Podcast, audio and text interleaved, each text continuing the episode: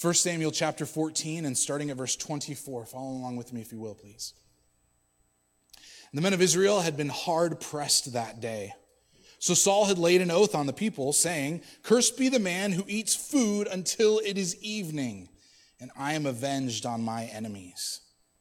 So none of the people had tasted food. Now, when all the people came to the forest, behold, there was honey on the ground when the people entered the forest, behold, the honey was dropping, but no one put his hand to his mouth, for the people feared the oath. But Jonathan had not heard his father's charge to the people with the oath. So he put out the tip of his staff that was in his hand and dipped it in the honeycomb and put his hand to his mouth, and his eyes became bright. Then one of the people said, Your father strictly charged the people with an oath saying, Cursed be the man who eats food this day. And the people were faint. Then Jonathan said, My father has troubled the land. See how my eyes have become bright because I tasted a little of this honey? How much better if the people had eaten freely today of the spoil of their enemies that they found. For now the defeat among the Philistines has not been great. They struck down the Philistines that day from Michmash to Aijalon, and the people were very faint. The people pounced on the spoil and took sheep and oxen and calves and slaughtered them on the ground. The people ate them with the blood. Then they told Saul, Behold, the people are sinning against the Lord by eating with the blood. And he said, You have dealt treacherously. Roll a great stone to me here. And Saul said, Disperse yourselves among the people and say to them, Let every man bring his ox or his sheep and slaughter them here and eat. And do not sin against the Lord by eating with the blood. So every one of the people brought his ox with him that night, and they slaughtered them there. And Saul built an altar to the Lord. It was the first altar that he built to the Lord. Then Saul said, Let us go down after the Philistines by night and plunder them until the morning light. Let us not leave a man of them. And they said, Do whatever seems good to you priest said, Let us draw near to God here. And Saul inquired of God, Shall I go down after the Philistines? Will you give them into the hand of Israel? But he did not answer him that day. And Saul said, Come here, all you leaders of the people, and know and see how this sin has arisen today. For as the Lord lives who saves Israel, though it be Jonathan my son, he shall surely die. There was not a man among the people who answered him. Then he said to all Israel, You shall be on one side, and I and Jonathan my son will be on the other side. The people said to Saul, Do what seems good to you. Therefore Saul said, O Lord God of Israel, why have you not answered your servant this day? If this guilt is in me or in Jonathan my son, O Lord God of Israel, give Urim. But if this guilt is in your people Israel, give Thummim. Jonathan and Saul were taken, but the people escaped. Then Saul said, Cast the lot between me and my son Jonathan. And Jonathan was taken. Then Saul said to Jonathan, Tell me what you have done. Jonathan told him, I tasted a little honey with the tip of the staff that was in my hand. Here I am, I will die. Saul said, God do so to me and more also. You shall surely die, Jonathan. Then the people said to Saul, Shall Jonathan die who has worked this great salvation in Israel? Far from it. As the Lord lives, there shall not one hair of his head fall to the ground, for he has worked with God this day. So the people ransomed Jonathan so that he did not die. Then Saul went up from pursuing the Philistines, and the Philistines went to their own place. When, jo- when Saul had taken the kingship over Israel, he fought against all his enemies on every side against Moab, against the Ammonites, against Edom, against the king of Zobah, and against the Philistines. Wherever he turned, he routed them. And he did valiantly, struck the Amalekites, and delivered Israel out of the hands of those who plundered them. Now the sons of Saul were Jonathan, Ishvi, and Malchishua. The names of his two daughters were these. The name of the firstborn was Merab, and the name of the younger, Michal. The name of Saul's wife was Ahinoam, the daughter of Ahimaaz. And the name of the commander of his army was Abner, the son of Ner, Saul's uncle. Kish was the father of Saul, and Ner, the father of Abner, was the son of Abiel. There was hard fighting against the Philistines all the days of Saul. And when Saul saw any strong man or any valiant man, he attached him to himself. This is the word of the Lord. Thanks be to God. Our title this morning is Darkened Hearts and Bright Eyes to contrast the status of Saul and of his son Jonathan. You can kind of get the drama of this passage pretty clearly as we've already taken some time to see Jonathan's posture before the Lord in the beginning of chapter 14. It was not too long ago that Jonathan said to his armor bearer, Let's go up after the Philistines. It may be that the Lord will deliver us against them. It may be that God, who can work with a many, many armies or many soldiers or few soldiers, it doesn't matter. It may be that he will work salvation among us. The armor bearer agrees. And they go up and they kill 20 Philistines, just the two of them, which starts basically a domino effect and routs the Philistines and has the Philistines with their much larger army running from the Israelite army. Saul's attitude, Saul's actions, not really the number one thing you want to talk about on Father's Day, right? Happy Father's Day, by the way. We're going to read about a king who, in his own self exertion and pride, moves forward with an oath and desires to take the life of his son in order to secure the blessing of God. It's fascinating what people do in the Bible that, in a weird, backwardsy kind of way, mirrors the gospel, right? When I talk about a father offering his son as a sacrifice, that should send up a lot of, well, not red flags, red flags are bad, but that should remind you of the overall message of the Bible, right? Saul's working in a backwards way to that, though because he doesn't see God's blessing. He doesn't have a desire to advance God's glory. You know, this, this word bless, blessed, blessing is a word that our culture has kind of hijacked from the faith, hasn't it? We perhaps even have partaken in posting uh, some exciting family vacation on social media and ending our joyous proclamation of what we did with hashtag blessed, right? Sometimes we even say it in person, in real life. Wonder what the cultural perspective of blessing is. If it is just sort of the sense of seeing the good in life and, and taking advantage of it, leaning headfirst into all the good things that we can experience.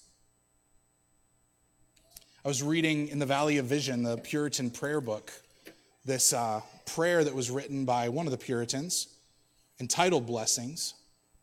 Listen to these words. The Puritan says, I bless thee for tempering every distress with joy. Too much of the former might weigh me down. That is, too much of the distress might weigh me down. But then he also says, too much of the latter, that is, too much of the joy, might puff me up. Thou art wise to give me a taste of both, both distress and joy. I love thee for giving me clusters of grapes in the wilderness and drops of heavenly wine that set me longing to have my fill. Apart from thee, I quickly die. Bereft of thee, I starve. Far from thee, I thirst and droop. But thou art all I need. Let me continually grasp the promise I will never leave thee nor forsake thee. I think that this prayer really gets at the heart of the biblical idea of blessing that it is an attachment to God, that it is an attachment to his promises, such as Christ promised to us that he will never leave nor forsake us.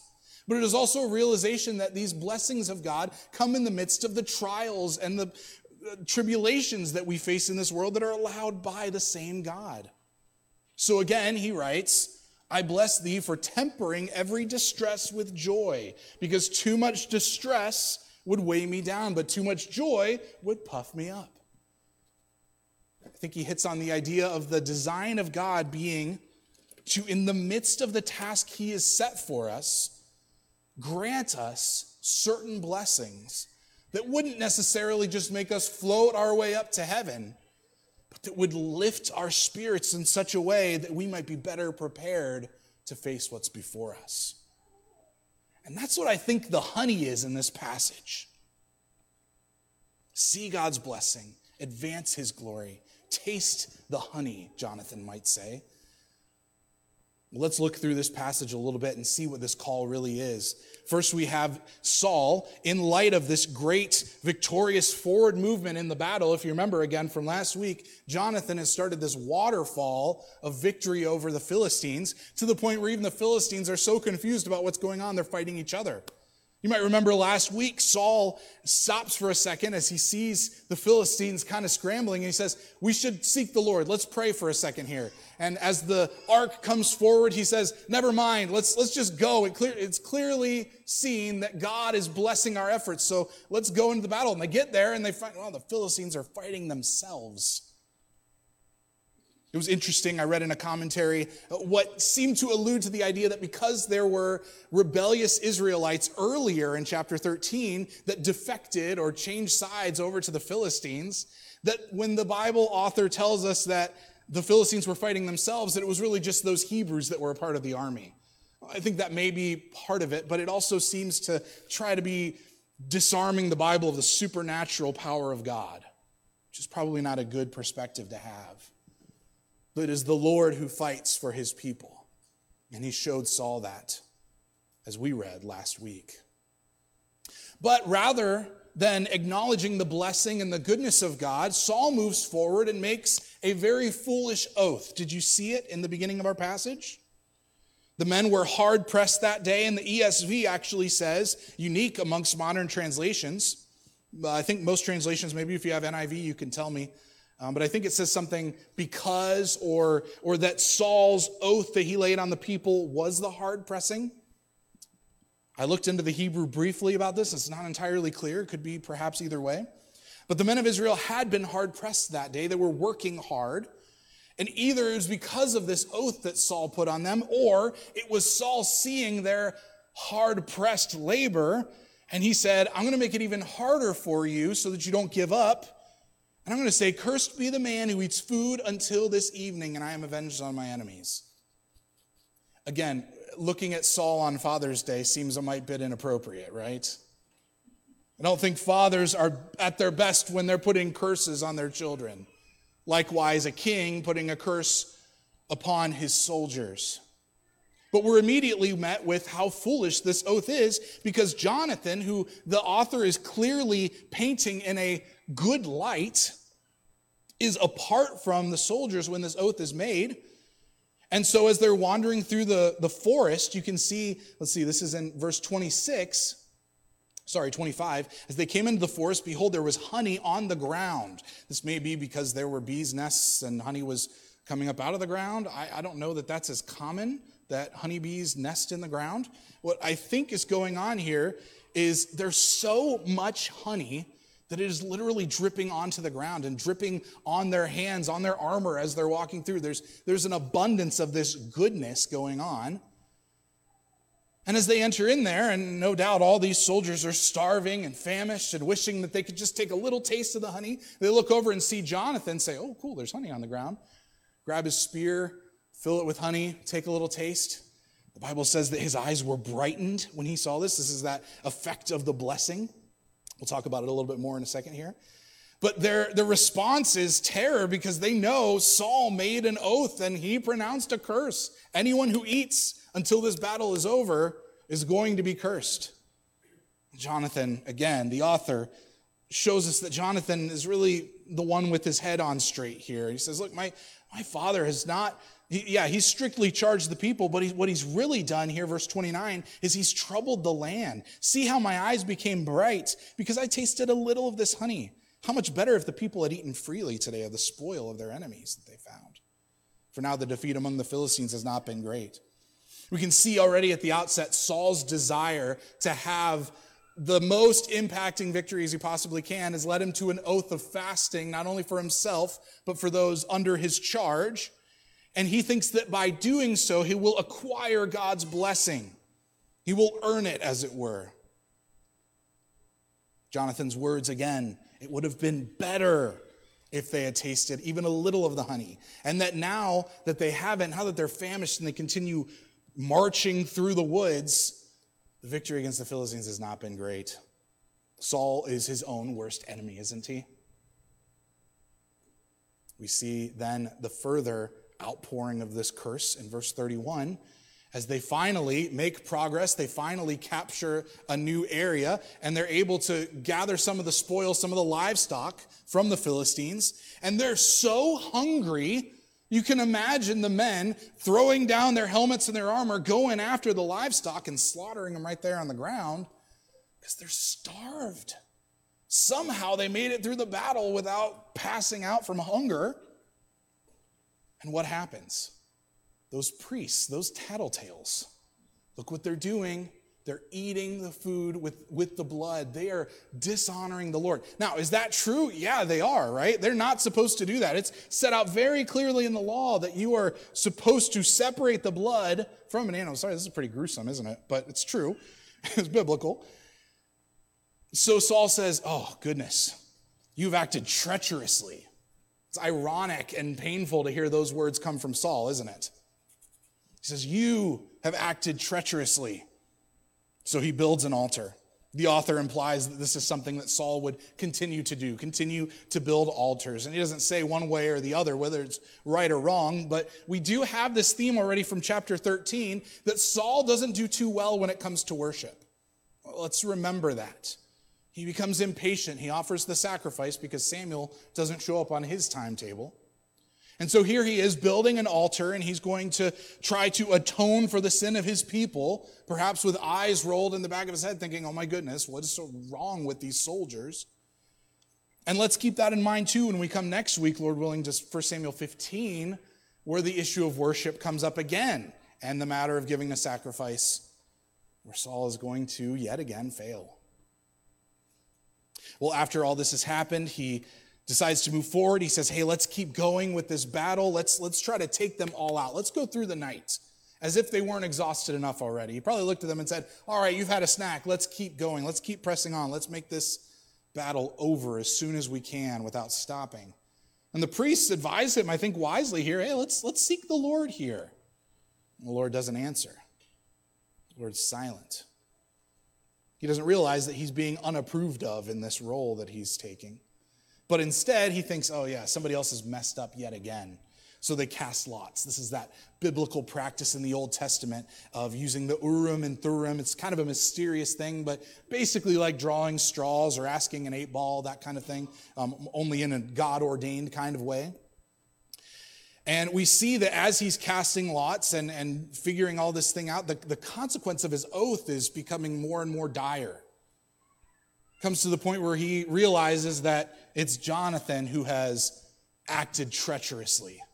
So we have a, an accusation both from father and son, again on Father's Day.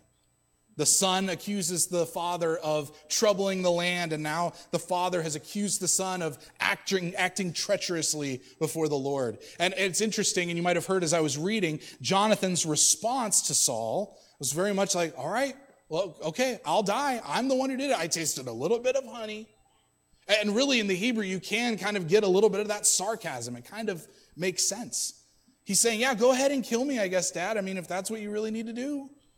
It's ridiculous, but here we go.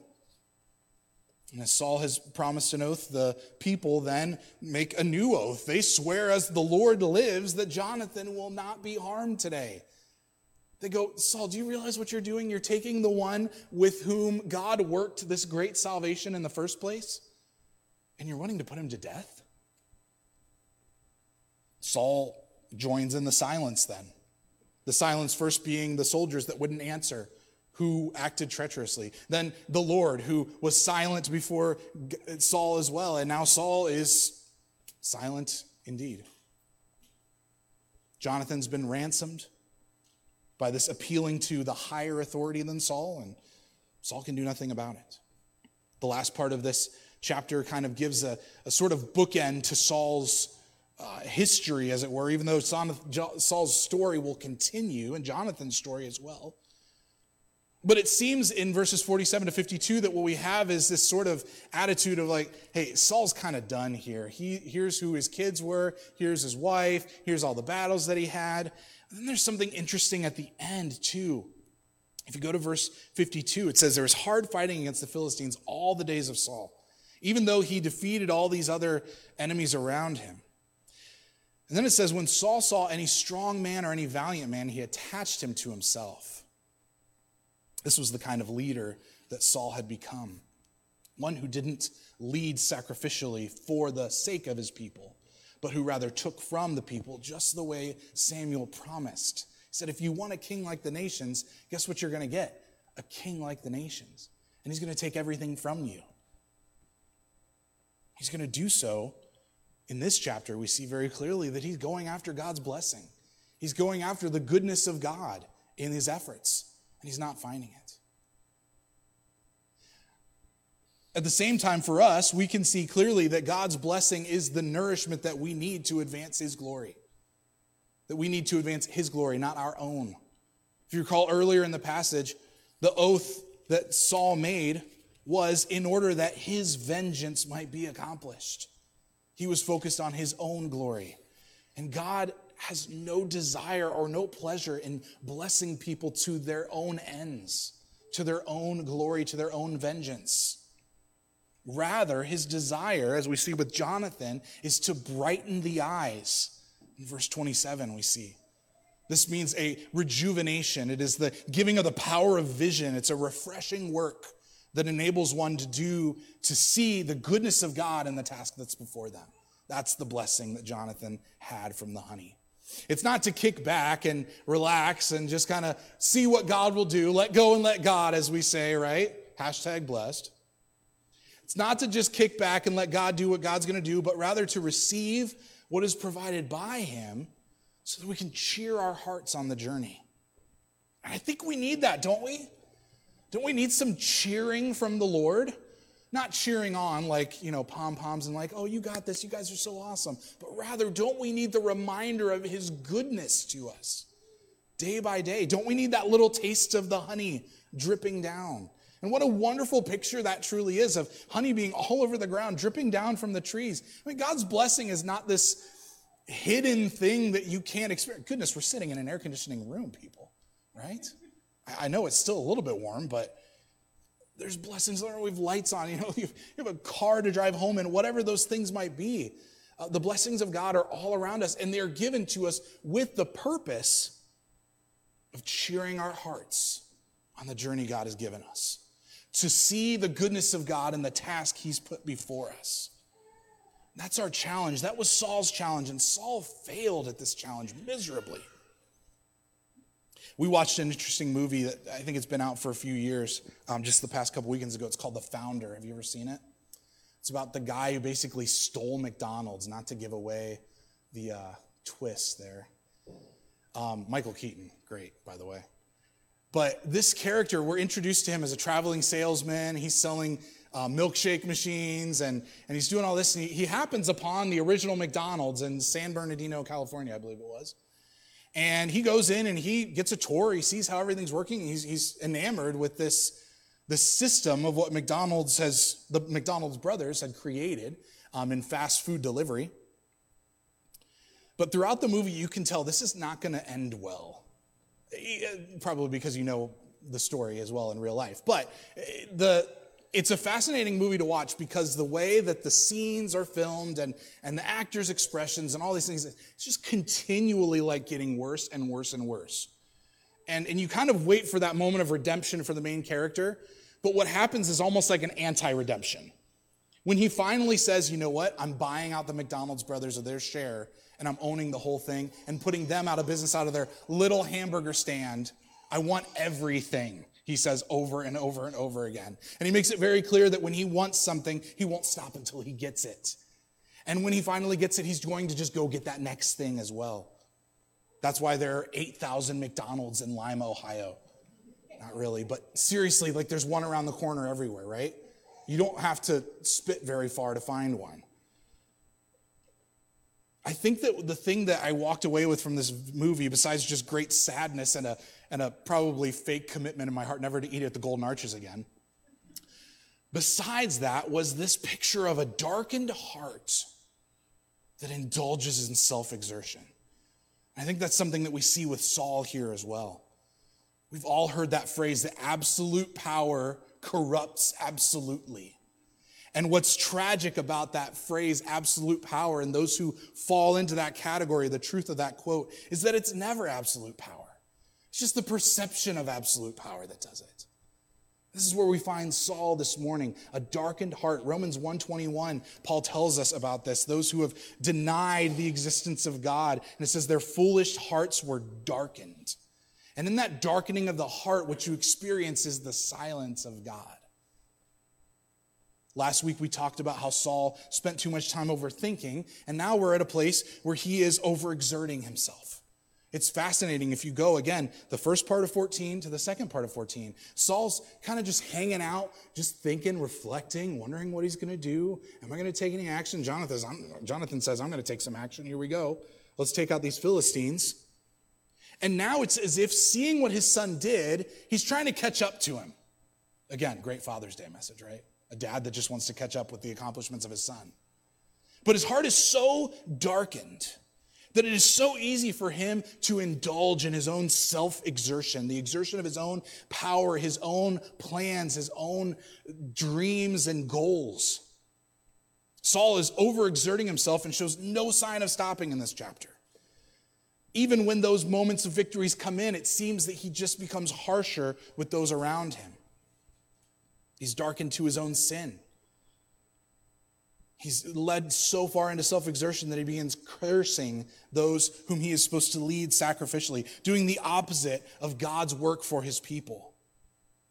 We read a few weeks ago when we were in 1 Samuel 11, Proverbs 18:1, that says, The fool who isolates himself breaks out against the Lord. And this, again, Saul's action is to isolate himself on the throne, top of the pyramid, king of the hill. And he lashes out not only against the Lord, but also at everyone else around him. Church, a warning that might come from this passage this morning is that if we are so focused on our own work that we not only miss the blessing of God, but dismiss the blessing of God, we're only going to experience the silence of God. That is the result of darkened hearts. And being focused on your own work, it may not be that you're driven the way Saul was or the way, oh man, the guy's last name was Kroc in the movie too, by the way. It was just perfect. He even admits it. He, why he wanted the McDonald's name so bad in the end of the movie. He's like, who's going to eat at Kroc's hamburgers, right? It sounds like a crook. And, and absolutely, he's right. And he lived up to his name in the story and in real life. Well, we might look at those stories, we might look at Kroc, or we might look at Saul, and we say, oh, I'm not exactly like that. But in your relationship with God, is there an overemphasis on your exertion, on your work, on your efforts, in your understanding of God's love, of God's blessing, of the goodness of God? I'm going to see the goodness of God because I'm going to do this, and I'm going to lean hard into it. And, and this is the problem with exalting our own works against the faith that God calls us to. Is that when we do that, we don't even, we start to not even be able to realize that we're doing it. I think in some ways there's a nominal Christianity in our country that kind of says, hey, I got baptized at one point, or um, I, I, went to church all my life, or I did this or I did that thing, and just kind of a calm sort of assurance that, that my works in the past have secured my heavenly residence.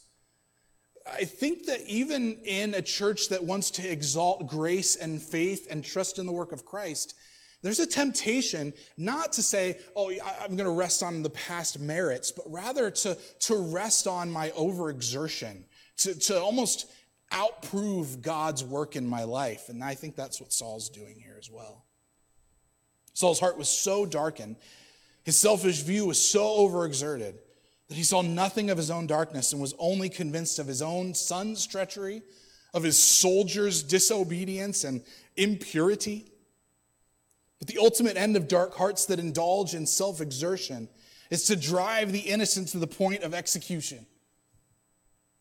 All right, Jonathan, you're going to have to die. The Lord do as much to me if you do not die on this very day. Found six things in Saul's actions here that I think are helpful as we try to understand the trouble that self exertion brings about. First of all, it brings with it a goal of self promotion. Is that not clear in Saul's words and actions here? He is certainly not working for the good of Israel or for the glory of God. He does say at one point, he asks the Lord, Hey, will you bring salvation to Israel? kind of echoing in the opposite sense Jonathan's words. You know, when Jonathan made it up the hill and he said, Hey, if the Philistines invite us up, then we'll know that God has given them into our hand. And so, sure enough, when the Philistines say, Hey, come up here, we'll teach you something, Jonathan says, Look, they've given them, the Philistines into the hand of Israel, not to the hand of Jonathan or the armor bearer, certainly not into the hand of Saul.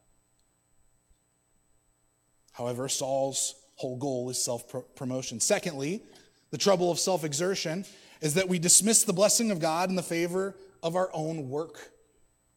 We don't see the blessing of God as we ought to. We don't advance his own glory. Rather, we see God's pleasure and satisfaction with us in how much we spent for him in the past day or week or month or whatever it might be. Thirdly, the trouble of self exertion is that we drain the life out of those around us. Then we end up recruiting more of them and set them up to fail as well. Saw in verse 36 and verse 40 that as Saul looks to his soldiers and says, Let's do this, as he continually moves on, they just kind of say, Do what is in your heart to do. Again, almost an echo of what the armor bearer said to Jonathan, but they don't add what the armor bearer says. The armor bearer says, Do what is in your heart to do. I am with you, heart and soul. The soldiers look at Saul and they just say, Do what's in your heart to do. Clearly, without that unity that's, that Jonathan and his armor bearer had, because the self exerting one brings that trouble to others around him. They drain the life, they recruit more of them, and they continually set them up to fail. Number four, those who have darkened hearts that indulge in self exertion heap curses on others rather than blessings. Now, this, this may not be immediately applicable to us because we probably don't go around going, curse that driver in front of me. May all his days be woed by the, you know, probably don't do that. If you do, you're really weird. You shouldn't do that. But there is a principle in Scripture, we're familiar with it. Life and death are in the power of the tongue, right? And, and perhaps it's a good exhortation to us fathers to watch things like our tones and our words before our children because it is the one who is darkened in his heart and is indulging in self exertion who heaps curses on others rather than blessings, who uses his tongue to destroy and tear down rather than to speak life and goodness and blessing into others. Number five, Saul was convinced of the wrong of others and couldn't even fathom his own wrongdoing. The darkened heart. Darkened heart doesn't only result in the silence of God, but results in your perception of sinlessness. I couldn't possibly be wrong because I am spending every ounce of my being to please God. Last one. Those who have darkened hearts, indulging in self exertion, are unable to hear from God because they tuned him out long before so they started seeking him. See, Saul realizes at different points, I really ought to ask God for help with this. Things are getting a little bit difficult here. Let me see if he can help me out in this moment. In the silence of God, he doesn't immediately take as a judgment upon himself, but as a judgment upon others. Somebody else must have messed up. It couldn't have possibly been me. I don't know if you ever feel those moments where God seems silent, but I feel them even when his word is open before my eyes. Even when I'm reading the Bible out loud to myself that feeling the silence of God as though his presence is not truly there. Why would he do such a thing to his people? Even those moments where we're like, Lord, we're really seeking you. The only answer could be because there is sin in our hearts that we need to be dealing with. The silence of God is, is not a permanent judgment on God's people, but it may be the prompting that we need to examine our hearts and realize there might be something hidden there that we haven't dealt with. Now, let me give a warning in all of this because there's a movement out there that says, boy, if you have something wrong physically, emotionally, mentally in your life, all you need to do is confess your sin and you're guaranteed to be healed. That is not at all what I'm trying to get at here. There are those that take the silence of God as saying, look, God's ready to make your life perfect and easy and breezy and wonderful if you just confess your sin and get over with it. The Puritans showed us already in the Valley of Vision that God's desire is not to just heap nothing but joy into your life so that you simply float, float your way up to heaven, but rather to do the balancing work of letting that trouble keep your feet well planted in the reality of this world and keep the blessing as what keeps your eyes looking forward, looking upward, the brightening of your eyes. In the silence of God, when we experience that, however it might look in your own life, we shouldn't immediately say, oh goodness, it's because my kids won't leave me alone. It's because I got too much going on at work. It's because maybe I need to look at my heart and say, Lord, maybe I'm just not listening for you. Maybe even with the Bible open, all I'm doing is just saying, well, I'm doing my Christian duty here and reading the chapters for the day. I can check off the reading calendar now and I'm all set. In one sense, Saul, who has pronounced a curse on everyone else, has done nothing but absorb it himself. Everyone else is experiencing collateral damage from that, of course. But Saul's curse should remind us that God has pronounced judgment and a curse on sin.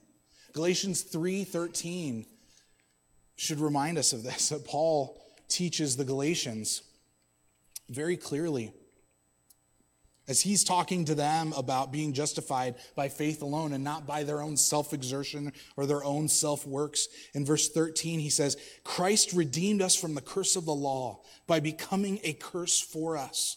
For it is written, Cursed is everyone who is hanged on a tree, so that in Christ Jesus the blessing of Abraham might come to the Gentiles, so that we might receive the promised Spirit through faith. Just a couple things from that. Christ redeemed us from the curse of the law Jonathan was redeemed from the curse of Saul here, right, by the people. But Jonathan didn't become a curse. Jesus does. Jesus' commitment to us receiving the blessing of God and receiving the commission of God is so far that he's willing not only to take the curse, but to become a curse before God. So that in Christ, verse 14 says, the blessing of Abraham might come to the Gentiles. The result of Christ's suffering on the cross is blessing. Jesus brightens our eyes by the sweet blessing of salvation. This is something we need to return to daily. Just as much as we want that blessing, we ought to return to God's word and return to the cross, return to the empty tomb.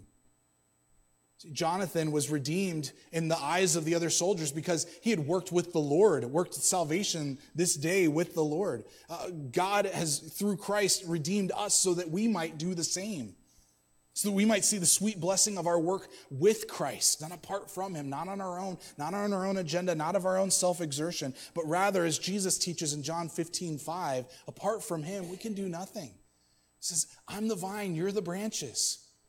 If you abide in me, you're going to bear much fruit. You're going to be very effective. You're going to be very effective at what God calls you to do. But apart from Him, you could do nothing. I think Saul gives us a very clear picture of what that nothing really looks like. It's not neutrality, it is the opposite, it is destruction rather than the life of Christ. Ephesians 1, to go back to Paul again.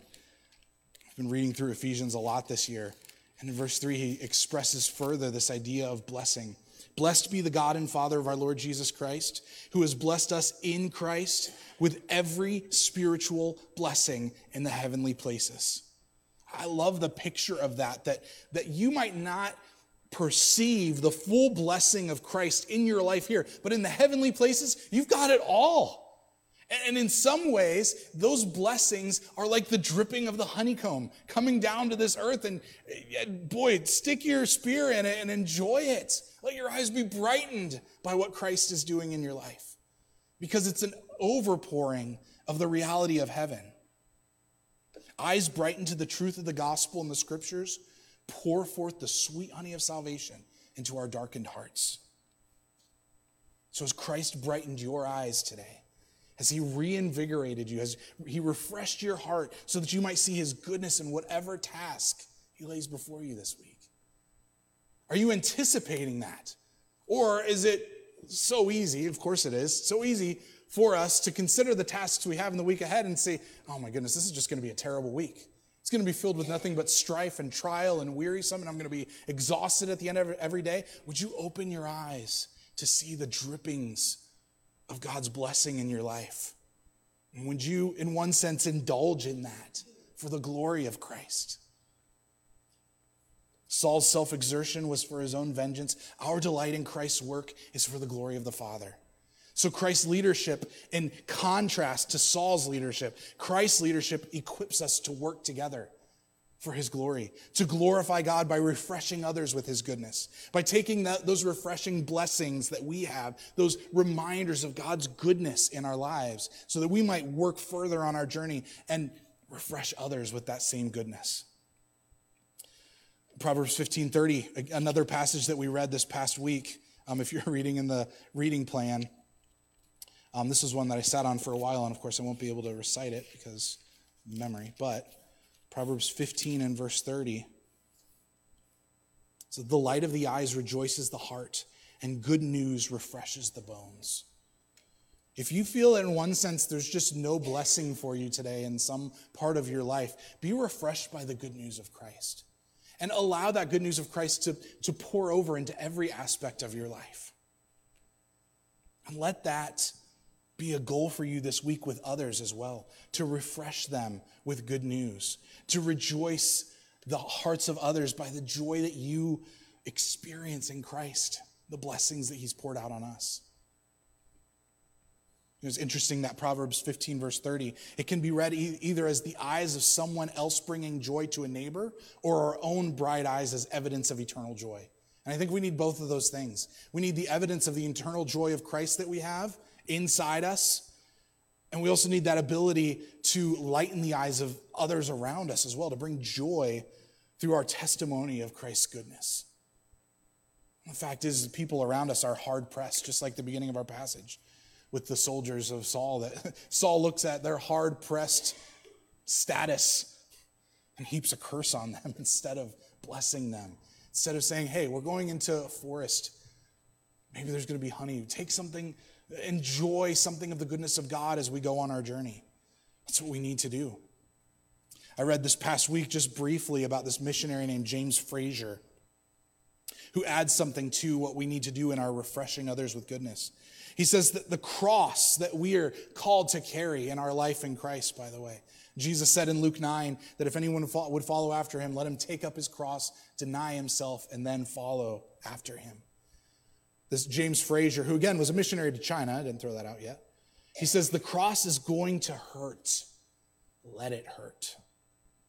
I'm going to work hard and pray hard by God's grace. You see, that's the difference between what Saul and Jonathan show us in chapter 14. Either we're going to take something from God's word and go, okay, great, with everything that I've got, here I go. Or are we going to go, okay, great, with everything that Christ has in me, let's go with that. Fraser continues in regards to the, the pain and the, the trial that we'll experience in the midst of the blessing. He says, as soon as we cease to bleed, we cease to bless a really great picture of, again, carrying a cross and experiencing the suffering of Christ in our own individual lives, however He's ordained them to be. And to recognize that, that the bleeding of our lives, the sorrows and the trials and the blessings, are what we have to offer to this world around us. And if we cease to admit and embrace the trial that God has given to us, we'll cease to bless others in the midst of it as well. If we cease to see the trial as God's ordained goodness in our lives, as God is a redemptive God who can take something as challenging or as difficult as you're facing this week and turn it around for your good, for His glory, and for a testimony to those around us. If we can get that in our hearts and minds, we can better embrace the mission He has for us. Let's bow our heads and pray together, please. Father, thank you for your word this morning. Thank you that, as Paul says, it is given for our instruction upon whom the end of the ages has come. Lord, some people say we're living in the last days, as in we've got couple days left. We don't know how much time is left. We do know that the end of all things is upon us because the message of Christ has been completed, the work of Christ is completed. May we not revel in our own darkness and indulge in self exertion, overexertion, overthinking, overemphasis on ourselves. May we find the work of Christ as satisfying and a blessing to our hearts this morning. May we dip our hand in the sweet honey of your blessing.